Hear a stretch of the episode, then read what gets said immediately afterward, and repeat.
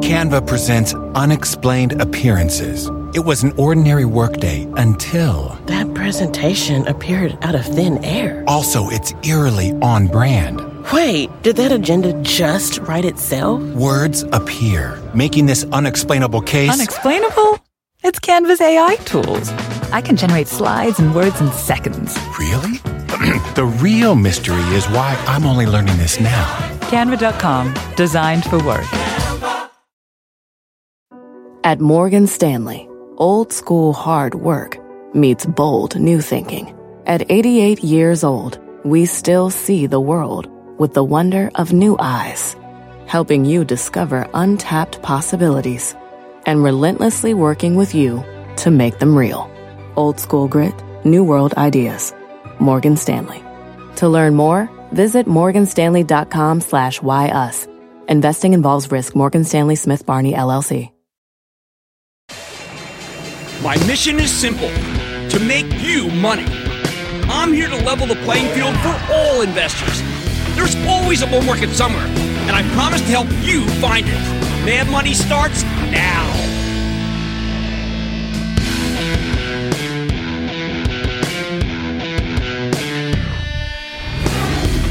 Hey, I'm Cramer. Welcome to Mad Money. Welcome to Cramerica. We're out here in San Francisco uncovering all things tech and innovation. Hey, listen, other people make friends and trying to make you some money. My job is not just to entertain you, but to educate, teach you, and put all of this out here into context. So call me at 1 800 743 CNBC or tweet me at Jim Cramer. After a day where the averages opened hideous, and then roared higher. Dow gaining 116 points, S&P rising 0.68%, Nasdaq falling 1.13%. We got to talk about what's making this market tick because it is just nutty. Right now, we're ruled by tariffs and trade, with the Federal Reserve at last playing second fiddle, but not diminished entirely. So when we get weak, weak retail sales numbers like we had today, freaking people out and triggering a ton of short selling at the opening, it sets the stage for a terrific romp once we learn mid morning that the president's auto tariffs might be delayed, implying right here, right here, this is what caused it, implying that the president may be trying to put global pressure on China, giving him the upper hand in these on again, off again trade talks. Bingo. Look at that. So here's what I want to do. I want to walk you through what happened in this crazy session because it is a perfect encapsulation of the new normal. So let's go to the tape. First, we got that feeble retail sales number I mentioned from the Commerce Department was down 0.2%. Hey, that's the second decline in three months. Widespread weakness and get this, autos, home centers, and internet stores. It's downright ugly. Immediately, interest rates plummeted. It was incredible.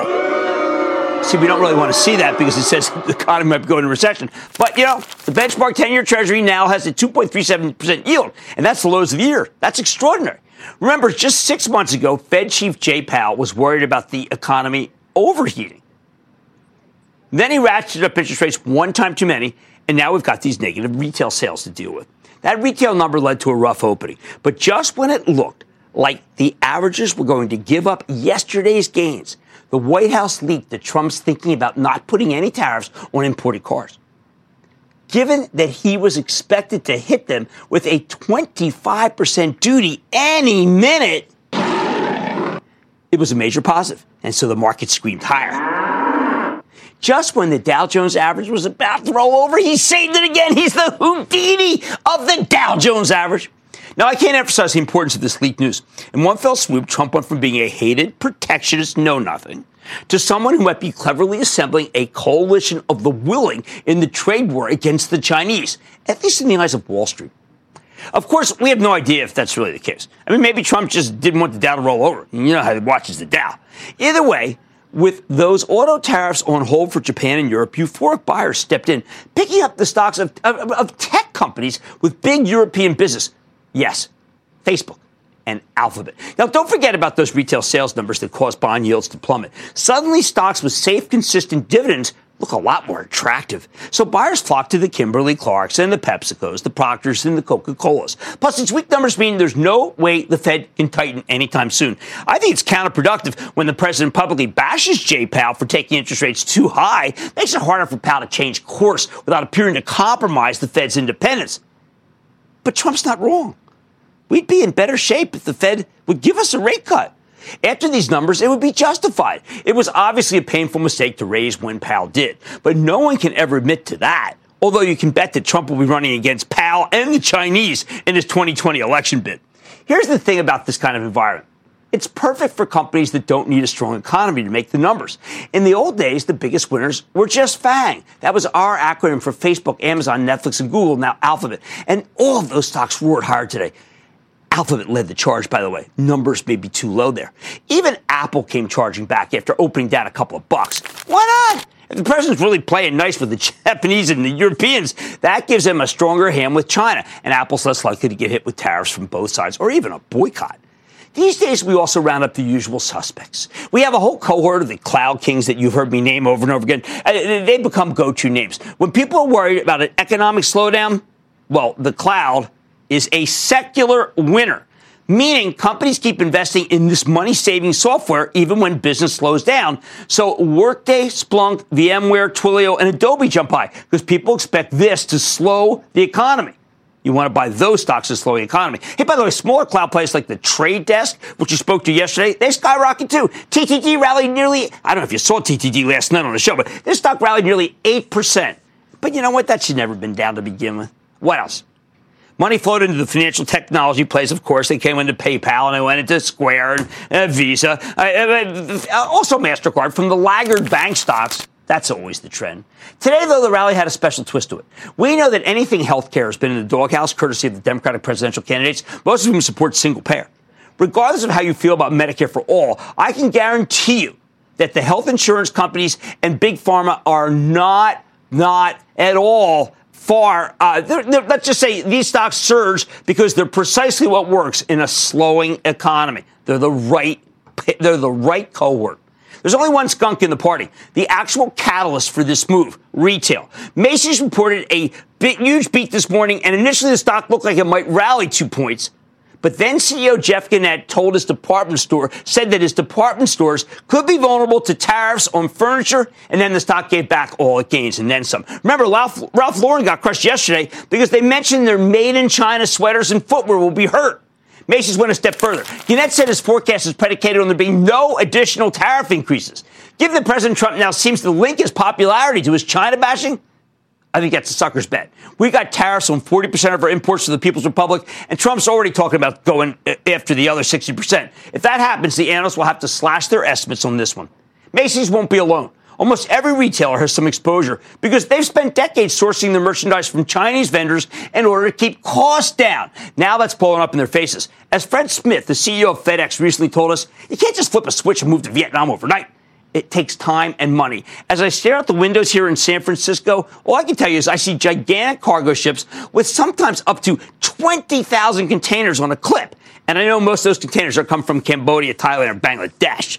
Honestly, the retailer's best bet might be to start sourcing from Mexico. Although if Mexico ends up being the big winner from our trade war with China, that would be some real cosmic irony. One last thought. We're seeing far more of a united front on the tariffs than I expected even a few weeks ago. Many executives and economists, of course, and commentators, they're big believers in free trade. Yet Lloyd Blankfein, former CEO of Goldman Sachs, tweeted this morning that the tariffs might be a necessary evil. Tom Friedman, a guy who's made a career out of promoting the virtues of globalization, found himself in a love fest with Steve Bannon, the former Trump advisor, who styles himself as an economic nationalist on Squawk Box this morning because they think tariffs are the only way to make China play by the rules. Let's say that's a very unlikely pair. To me, these represent tectonic shifts in the Wall Street consensus. I think it gives Trump a much better bargaining position versus the Chinese, and it certainly gave us higher stock prices. The bottom line Man, we got a weird combination of tailwinds today. Some bad retail data boosted the slowdown stocks and blew wind in the sails of the rapid growers like the Cloud Kings and the classic defenses like the consumer packaged goods place. At the same time, Trump easing up on trade with China and Japan gave many other stocks a new lease on life. Hey, turns out we can get good news too. And some days like today, the stock market actually makes sense. Who knew? Let's talk to Riley in Georgia. Riley. Booyah, Dr. Cramer. Thank you for taking my call. Of course. Just want to let you know you are the GOAT, sir. You are the GOAT. Oh, man. Grace of all time. Watch out. That's patented by Muhammad Ali. Let's go. Let's go to work. um, yes, sir. Thank you. Um, I know lately, the, with, the, with the market being the way it is, that you've said that 10% of your portfolio should be in gold. Do you think right. it should be more than that now? And if so, do you think Barrick is a good option? Uh, look, I, I, think that back. Look, you're being you're. Uh, it's Dr. Mark Bristow that runs that company. He is terrific. I think it's a great shit. You want to do that, you can do the GLD. You can do bullion. I'm going to recommend all those for at least 10% of your portfolio because I believe in gold, particularly in crazy times like now. Marcia in Texas, Marcia. Well, hi, Jim. I'm a stockholder of DWDP, and I'd like a heads up on their reverse stock split and what does this mean for the stock? Okay, uh, first, thank you for that question. All I'm going to tell you is, is that this company's splitting into two. Uh, both businesses are not doing well. Uh, it's a holding of my Charitable Trust. I'm not happy with how it's doing. I understand that after the companies break up, maybe there'll be more value created. But it has been uh, down 16%, nothing short of, yes, a disaster. All right, who would have thought the good news may actually be real and the market made some sense today. I'm at Money Tonight. It's one of the best morning year growth stories I follow, and its bankable executives join me tonight, fresh off the report. Don't miss my exclusive with Cisco. Then Trump has decided that China is failing and he won't relent. I'll tell you what it means for companies here at home. And as more and more people become cord cutters or even cord nevers, I'm talking to the CEO of a company that is the biggest beneficiary of the trend. Do not miss my sit down with the red hot Roku. And stay with Cramer. Don't miss a second of Mad Money. Follow at Jim Cramer on Twitter. Have a question? Tweet Cramer. Hashtag mad tweets. Send Jim an email to madmoney at cnbc.com or give us a call at 1 800 743 CNBC. Miss something? Head to madmoney.cnbc.com. Canva presents stories to keep you up at night. It was an ordinary workday until. The Singapore presentation is at 3 a.m. The office was shocked. But that's when we sleep. Maya made it less scary with Canva. I'll just record my presentation so Singapore can watch it anytime. Record and present anytime with Canva presentations at canva.com. Designed for work. Support for this program is provided by Chevron. Demand for energy is projected to continue rising in the future. To help keep up, Chevron is increasing their U.S. oil and gas production, and they're innovating to help do it responsibly across their operations, including their Gulf of Mexico facilities, which are some of the world's lowest carbon intensity operations, helping supply energy that's affordable, reliable, and ever cleaner. That's energy in progress. Learn more at chevron.com slash meeting demand. Cisco is on a journey to go from hardware to a company that puts the IT in agility. The stock is climbing, but should hungry investors turn to Cisco for their taste of tech? So far, 2019 has been the year of Cisco. You know, I've been a huge believer in this story for a long time. Under the leadership of CEO Chuck Robbins, which has just been completely exemplar, the networking hardware kingpin has increasingly embraced software, especially for security, the cloud, and the Internet of Things. This year, it feels like everyone has become a believer as the stock has surged up 21% year to date, even as pulled back a little bit from its recent highs. Now, tonight, Cisco reported the company delivered a top and bottom line beat. Robust guidance for next quarter. Is it enough? Let's check in with Chuck Robbins, the chairman CEO of Cisco Systems. Special treat here, Kelly Kramer, the chief financial officer. Learn more about the quarter and the company's prospects. Mr. Robbins, Ms. Kramer, welcome back to Mad Money. Hey, Jim, thanks for having us today. We appreciate it. All right. Of course. Now, Chuck, I, even though the world's become a tougher place, I know since we talked last, I saw a nice reacceleration in business, in orders. Talk about the, the transformation because it seems like it's even getting better in terms of, of software versus hardware. Well, you know, Jim, we have uh, obviously we're very proud of what our team's accomplished this past quarter, and we've been on this journey to increase the percentage of our business that comes from software and even implementing subscriptions on top of our core networking portfolio, which has gone incredibly well. So whether you look at our collaboration portfolio, our security portfolio, or even our core networking portfolio, we have drastically increased the percentage of software in our business, and uh, and we've also driven a, a, ton of innovation that obviously our customers are uh, are really believing in right now. So we're really pleased with what we've been able to do. All right, Kelly, I also know that uh, the expense control has been incredible and the gross margins continue to go up. 1% expense growth is pretty amazing. How are you spinning off much more cash than I thought at this point? How are you able to do that? I think the whole business is focused on driving the bottom line in addition to driving accretive growth and, and cash rich businesses. So everyone's focused on driving, you know, it's why you see the shift to software. It's, it's high margin, falls through to cash, and we're very disciplined around the portfolio management of where we're investing our, our dollars. So I think the whole business is focused on that, and you're seeing it come out in the cash flow. She just runs a tight ship. It's bottom line, Jim. I know she does. That's why I'm glad that she's with us. Kelly, I also saw that uh, you're beginning to see the gross margin gains that come from DRAM coming down. This looks like the first quarter that's really impacted, but I have to believe, given where they are, that's the first of many. Yeah, no, that's a great point. DRAM did turn around to become a tailwind for us like we expected. And given where the prices are right now, we definitely see this for the next couple quarters uh, really helping and being a, a, tailwind for us. So, yeah, we're excited to uh, start to see that benefit after many quarters of being such a big headwind. All right, now, Chuck, uh, I see the Americas up nine, uh, Euro up five. I see Asia Pacific down four, and I know some of that's got to be China. I want to put China in perspective. While China may have been weak for you, I'm going to ask you about that. How much does it really matter to the overall pastiche of what you got going? Well, I mean, we, we've talked about it, Jim. China is only about 3% of our business. So obviously, we don't want any aspect of our business to be down, but uh, it, it is a small portion. So the, uh, the revenue numbers that you just cited were really, uh, you know, mostly related to China. Uh, as we look at our order run rate for the quarter, we were really pleased with you know, around the world, our global public sector business was up 10%, our global enterprise business was up 9 and our global commercial business was up 5%. So the only area of weakness is the same area that we've seen from other uh, competitors and what we've heard about in the press, which was our service provider business. It was down actually double digits in orders uh, this past quarter. But the rest of the portfolio, the rest of our business actually is doing really well. Will there come a time when we don't uh, have to worry so much about service uh, provider revenue because of the uh, preponderance of subscription revenue that you've got going? Well, I think Kelly, even today, you when us. you see the, it's a hard the, question, the, I know. no, the the magnitude of of the uh, you know the service provider business being down this quarter, I think on an orders basis, and and still our guidance was in line. I think does reflect the transition in the business model and the other aspects of the business.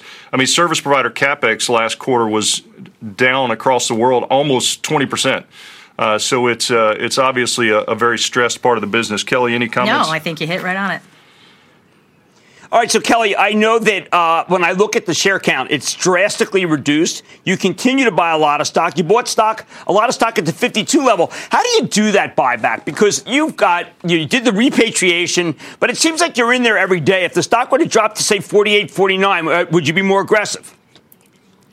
Yeah, absolutely. I mean, we've been buying back a lot. We're, you know, now that we got tax reform, we've been aggressively trying to reduce our share count, but we're smart about it. We're opportunistic. When we see the market take dips, that the only part that's happy about that for me is I can buy a lot of stock at a lower price. So we try to uh, buy obviously at the lowest points. You know, obviously there's a lot of momentum behind the stock that's been driving it up over the last right. six months, but uh, you know we're smart about it, being opportunistic.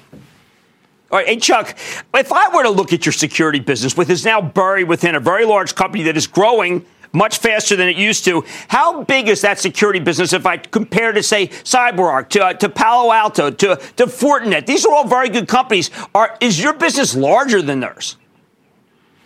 Well, Jim, uh, you know, on the call today, we actually said that our enterprise security business, we are the largest cybersecurity provider to enterprises around the world and obviously growing at 21% and it has a massive software content and it's very much subscription based and I think that you know the architecture that we put together is resonating with our customers. When you can see threats across you know the continuum of the of the modern enterprise and then actually defend dynamically from the cloud to the endpoint to email to the network I mean that's what they're looking for. And in today's world with the dynamic movement of data and applications, that's what you have to do. And I think the architecture that our teams have built is resonating with our customers.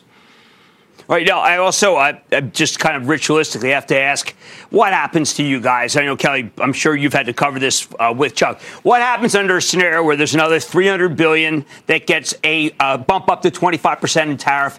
The impact on you guys? Well, yeah, I mean, if that happens, it's every single import, right? So again, the reason we've been able to uh, to mitigate the the list that we're currently mitigating at the 25% is it's only been a portion of our of uh, the business. If it goes to all China imports, it's not going to only impact us, but it's going to impact every industry out there. So, you know, we'll adjust. We'll continue as always to have a very agile supply chain, and we're moving very quickly, which has allowed us to uh, again mitigate the effects so far. But that would have a much bigger impact if it does go to all imports. Yeah, Jim, I'll tell you, I'm proud of the team because uh, last week, obviously, we got the indication that the tariffs were going to go to 25%. They did on Friday morning. Within 48 hours, our team had executed on everything we needed to execute on to. Uh, to, to take care of it. So it's behind us, and uh, it's relatively immaterial at this point based on all the work our teams have done, and it's uh, built into our guidance. So uh, great work by the team. Well, geez, I got to tell you, a lot of people were concerned that maybe there would even be a guide down. Clearly, not the case. Uh, in a tough world, you guys continue to deliver. Chuck Robbins, CEO and Cisco, of Cisco Systems, and Kelly Kramer, CFO of Cisco Systems. Thank you so much, guys. I'll talk to you soon. Thanks, See you, Jim. Jim. Mad Money's back after the break. Welcome to the Canva guided meditation for stress at work. Impending deadline? Generate Canva presentations in seconds. So fast. Brainstorm got too big? Summarize with AI in a click. Writer's block? Release with Canva Magic Write. Magical. Stress less and save time at canva.com. Designed for work. Support for this program is provided by Chevron. Demand for energy is projected to continue rising in the future. To help keep up, Chevron is increasing their U.S. oil and gas production, and they're innovating to help do it responsibly across their operations, including their Gulf of Mexico facilities, which are some of the world's lowest carbon intensity operations, helping supply energy that's affordable, reliable, and ever cleaner. That's energy in progress. Learn more at chevron.com slash meeting demand.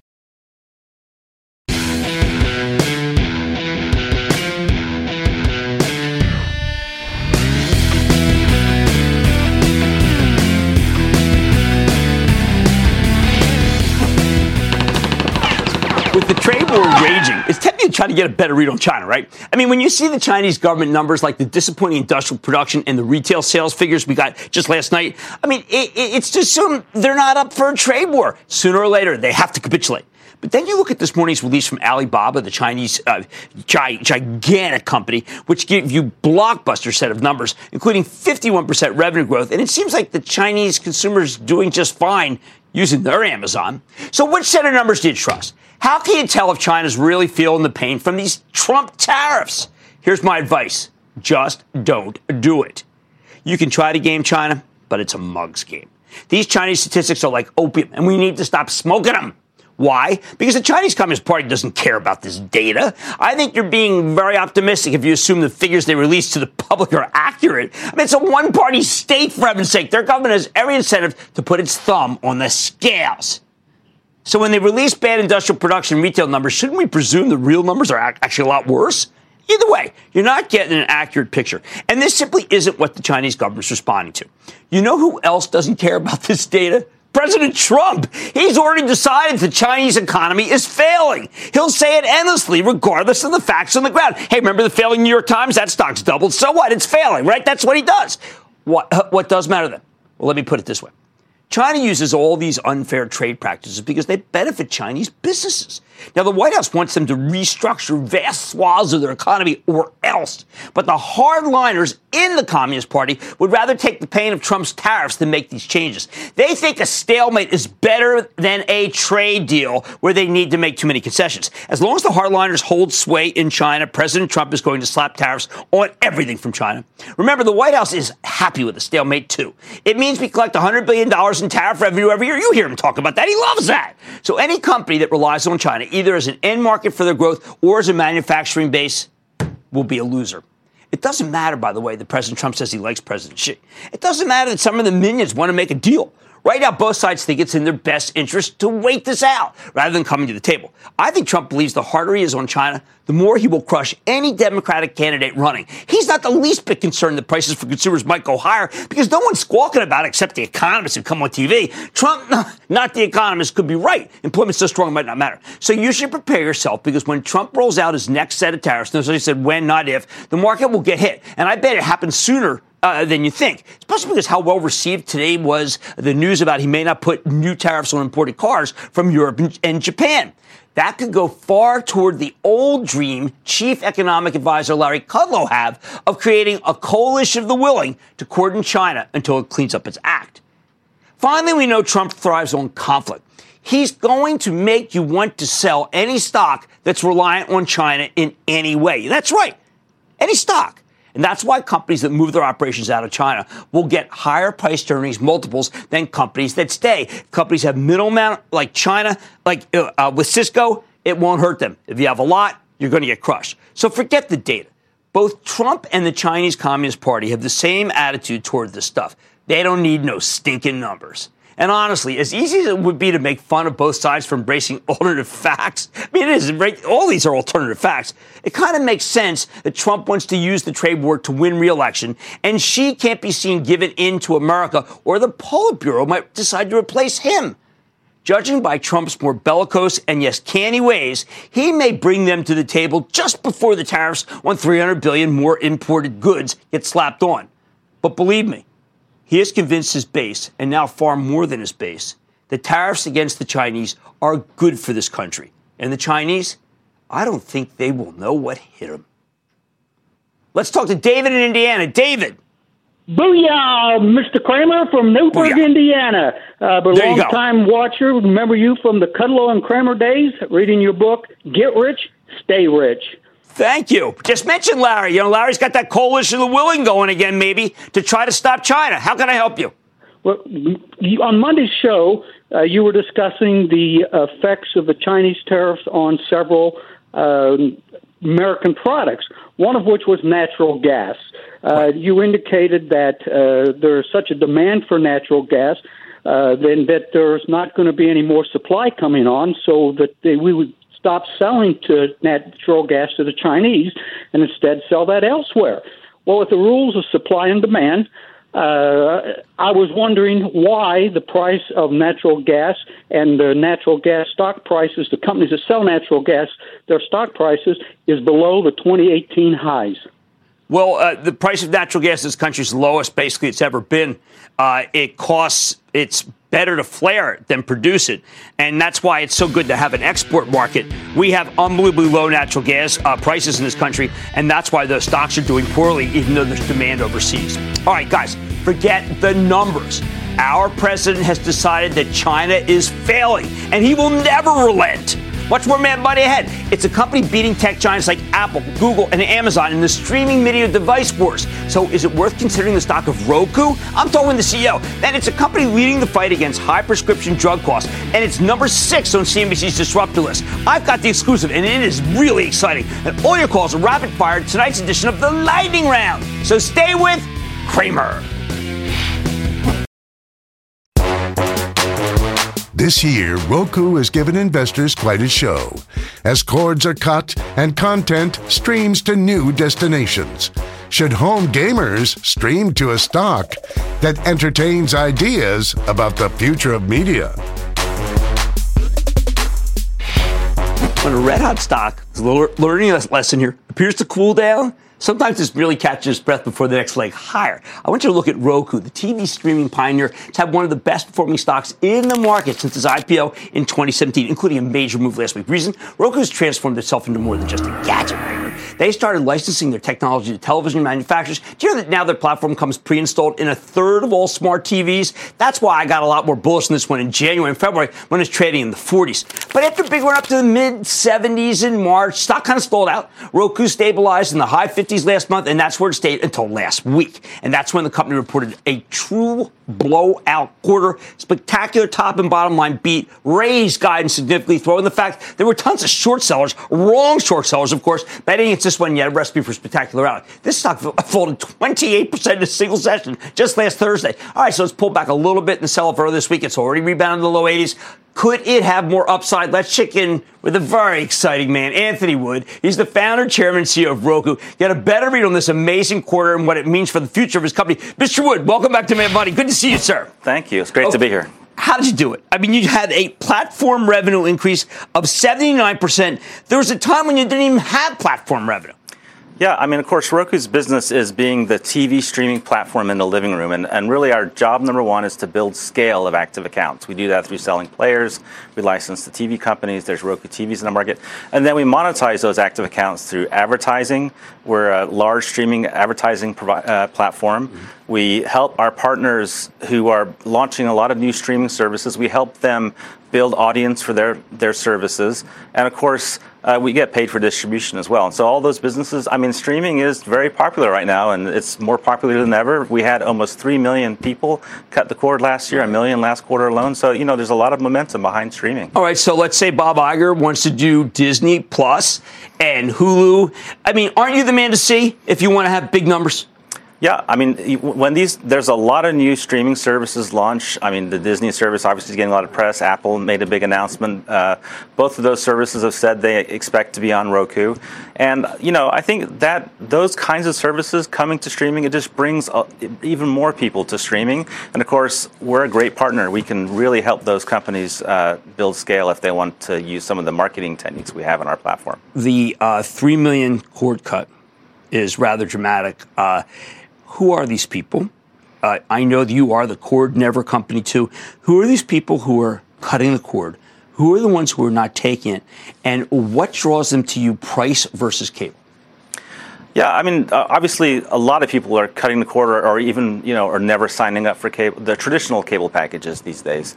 Uh, and they do it for two reasons. Of course, there's it's it's le- less expensive, right. and it's, it's better experience and more more choice. So half of Roku's uh, customers uh, don't have a pay TV subscription, and the other half, you know, they're combination streamers and traditional pay TV subscribers. Uh, how do they skew? Because, for instance, let's say I like to watch news.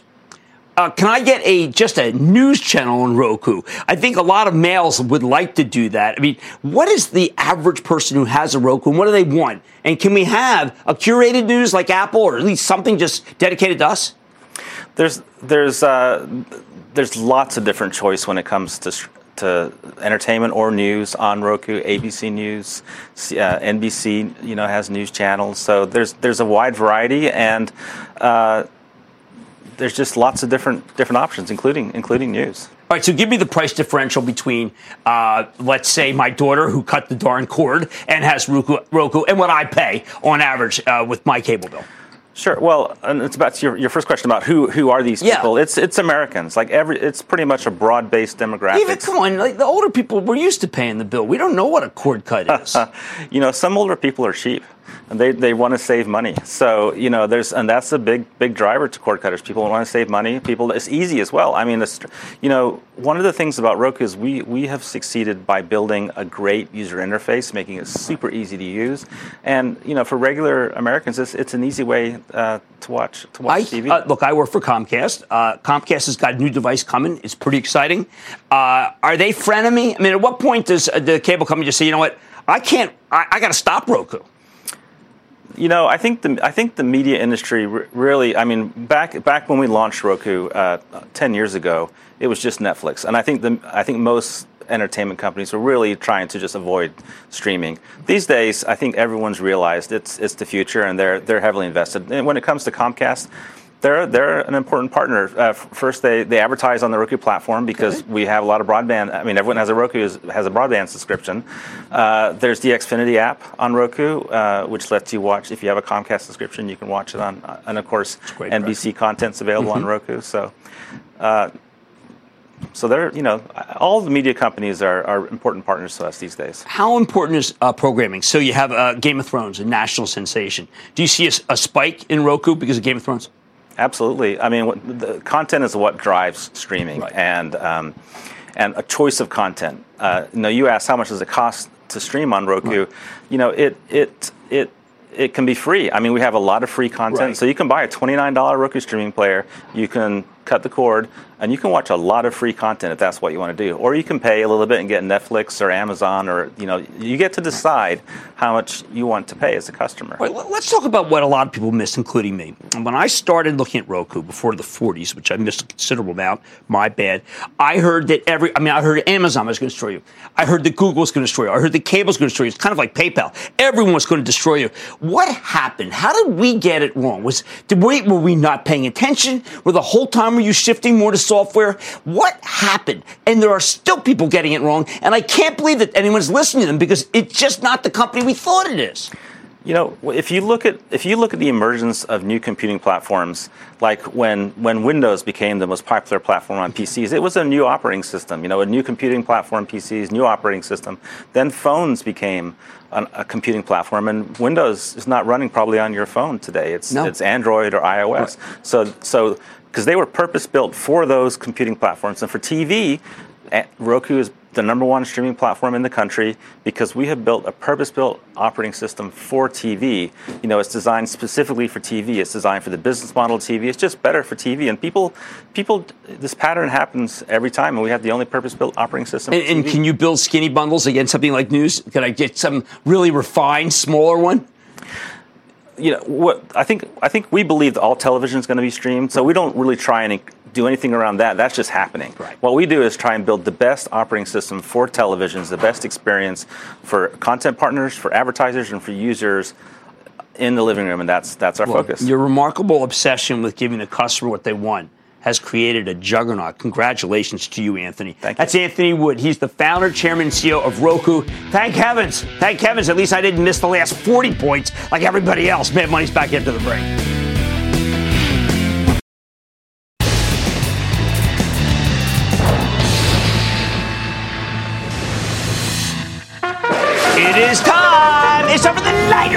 Because we're Ralph Carlson. We're going to say the stock container by my so just be clear. The core stock watch my step You don't be play this now.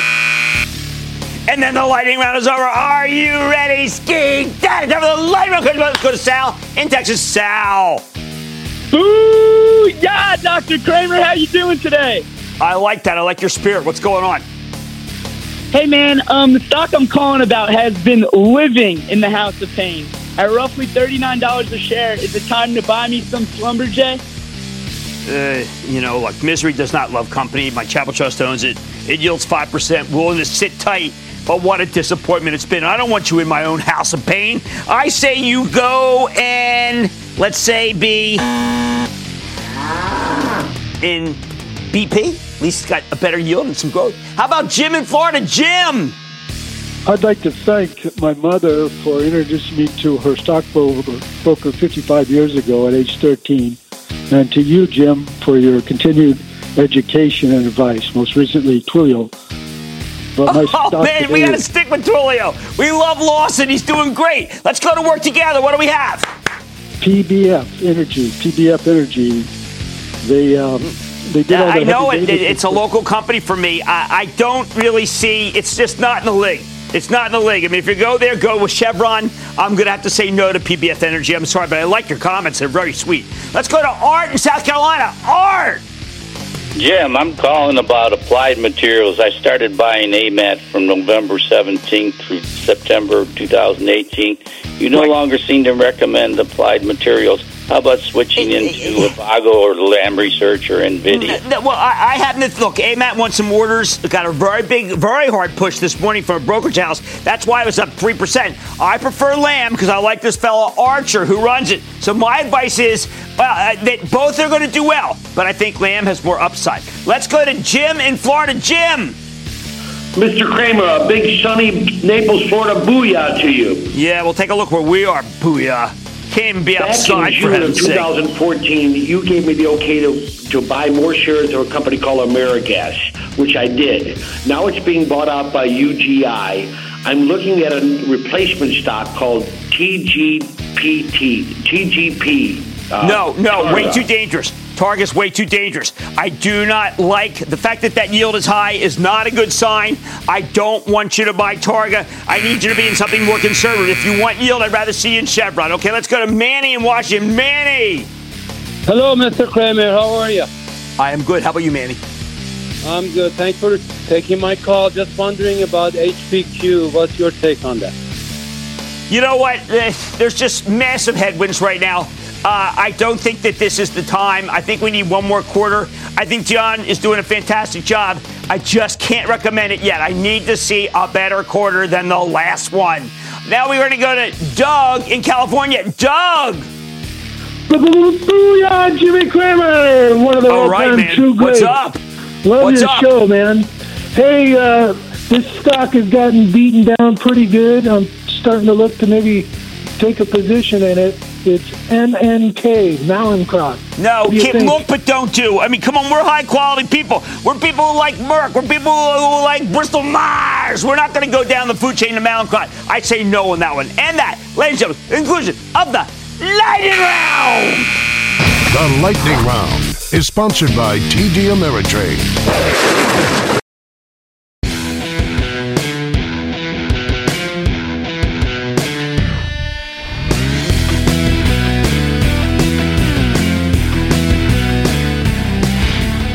Years ago, there was a widespread belief that technology could solve all our problems. These days, we know it's a lot more complicated. But every time I come out here to San Francisco, I feel a newfound sense of optimism. Take drug pricing. We spend a fortune on medication in America, more per capita than any other country. And while high drug prices are often justified, sometimes they're downright predatory. The problem? There's no transparency in our healthcare system. Very easy to get ripped off and on the prices of anything. Which brings me to GoodRx, the privately held company with an incredible app that lets you comparison shop for prescription drugs. These guys are number six on CNBC's annual Disruptor 50 list of revolutionary startups. GoodRx has a fabulous database of pricing information across various pharmacies, while it allows their average customer, get this, to save $276 a year on prescriptions. I use it. I save a lot more than that. Turns out some drugstores charge a lot more than others in the same darn area. Best of all, the service totally free. You don't even need to set up an account. They make their money via advertisements and referral fees. They don't know, they don't share your private information. By the way, it's not just for humans. These guys can help you save money on drugs for your pets too. And you know, there's often no insurance for pets. I think this company is a potential game changer. So let's take a closer look with Doug Hirsch. He's the co-founder and co-CEO of GoodRx to learn more about his company and what it means for the pharmacy business. Mr. Hirsch, welcome to Mad Money. Doug, I have to tell you, as a user of your product, I'm going to jump right in. I didn't think it was possible. I mean, I sound like one of those infomercials. I did not think it was possible to cut a prescription cost by four fifths, but you did it. Just tell me the journey of how you got to this point and how you can possibly get these breaks. It's amazing. Most Americans don't realize that they can shop around for healthcare. We assume that we walk up to the pharmacy counter and the person in the white coat types something in a computer and the price you get is the price you get. But the Yes. reality is, is healthcare is like any other industry. There's all sorts of room for people to save if they know where to go. But how'd you find out? We, I didn't know. I walked into a pharmacy and got sticker shock and took my prescription back and went to a few other pharmacies and realized there was a big price difference and there were all these amazing ways for consumers to save. Okay, I found out about you, and many others did. There was a New York Times article. I had mentioned yours. I clicked on the link, uh, and, and it's a coupon system. Explain why anyone has to take these coupons and how you really do beat. You really beat the system with this. So first of all, insurance is not what it used to be, right? I can remember the days of the ten dollar copay, and I didn't have to worry about it. And insurance, as you know, is covering less and less, and deductibles are going up, and people could pay thousands of dollars for a drug. Well, it turns out what, what we call coupons are really relationships between insurance companies, we call them PBMs, and pharmacies, which allow a consumer who doesn't have insurance, who isn't using insurance, to get a discounted price. And what GoodRx did is we brought all of them together. We have literally billions of prices in our database, and put them all together and said, what's the best option? It might be your insurance, but it might not. You know, uh, why would CVS or Walgreens uh, bother? Why don't they just tell uh, we're not the least bit interested in your plan, and we're not going to help you? You know, we have a great relationship with both CVS and Walgreens because they actually want consumers to get an affordable price for their drug. You know, when you walk into a CVS and they say it's going to be $2,000, they don't want it to be $2,000, and they know that most Americans can't afford that. But because of the complicated nature of our system, they can't just discount it on their own. They need to work with insurance companies, need to work with people like us to come up with a price so that they can, again, provide an affordable price to a consumer and at the same time be able to make some money. But you're not Robin Hood. How do you make money? So we work with uh, all the major pharmacies. We make money a few different ways. We have a subscription product called GoodRx Gold, which allows people to get even lower prices. And we also make some referral fees, and we have some advertising at various places on the site. But we always start from the premise of whatever's best for the consumer is what we're going to show them first. Okay, so when we hear about runaway healthcare costs and runaway drug costs, Aren't you kind of the answer to that? I'd like to be for all of healthcare, not just prescriptions. Um, really, Because we don't know how, any, how what anything costs. I know. I mean, that's the craziest thing. Imagine any other industry. Imagine you, you know, we're trying to buy a TV and we said we don't know what it costs. Find out the counter. But I'm not saying you need a new knee. Right. Could you help me? We are working on that. it's really? hard. It's hard. You know, one of the great things about prescriptions is you buy them in a retail environment, right? You know what it's called, kinda, and you don't really worry about if you have to go from pharmacy to pharmacy. It gets a little harder when someone's putting a knife in your knee. So True. you want to make sure it's someone that's good. How many uh, people do you think know about GoodRx now versus your goal, say, a year or two from now? About 10 million people use GoodRx every It's not month. bad. Yeah, about half of U.S. doctors actually recommend us because they want their patients to take the meds they prescribe. Uh, but we have a ways to go. We think we impact about 1% to 2% of U.S. prescriptions. So Wow. we got a long way to go to help all Americans. I don't think people realize how many, uh, let's say, people you're keeping from bankruptcy. It is the single most uh, uh, salient reason why people go bankrupt. Yeah, that's true. I mean, most American, the average American has less than $400 in savings, and the average deductible now is over $1,500. So that means most Americans will literally go bankrupt before they can actually afford to get coverage from their insurance. So we're in this crazy situation where people just don't take their drugs. And of course, that leads to bigger problems when Americans actually can't afford their drugs, don't take them, and then they end up in the hospital.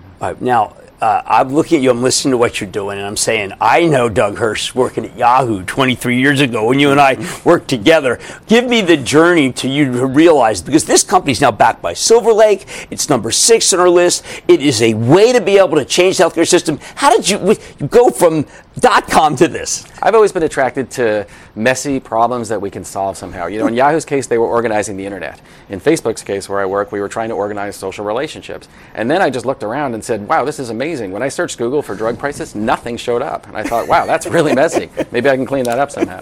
No, is there anyone out there to stop you? Does someone want to try to stop you? I mean, know- some of these drug companies, don't they make less money? We, uh, to be honest, we get along great with both drug companies and farms. I know it sounds crazy. Did you broker these deals? We always think that there's boogeymen. There's someone out there trying to hurt us. Yeah, I mean, everyone wants to communicate with patients. Everyone wants to be able to uh, tell them about their information, and we are that place now. You know, people come to us, 10 million people a month, and we work to rec- anyone who can help us lower drug prices, we'll work with. Um, do you work with Teladoc? Do you work with these other systems that we think are also saving the saving the money for the entire healthcare uh, universe? We do. We've recently started to list online telemedicine options as well, so that you can get a prescription via GoodRx as well.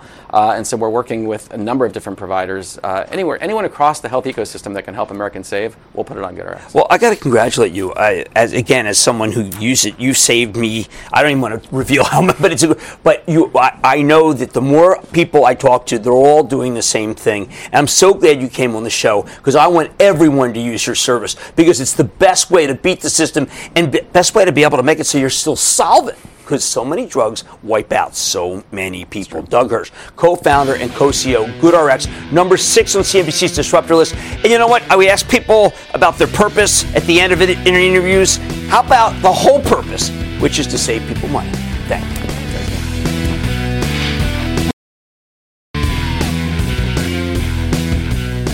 This market loves a coalition of the willing. They want Europe and Japan to unite with U.S. against China. Could it happen? I don't know, but the market sure thinks it can. Like I said, there's always a bull market somewhere. I promise I'll find it just for you right here on Mad Money. I'm Jim Cramer, and I will see you tomorrow.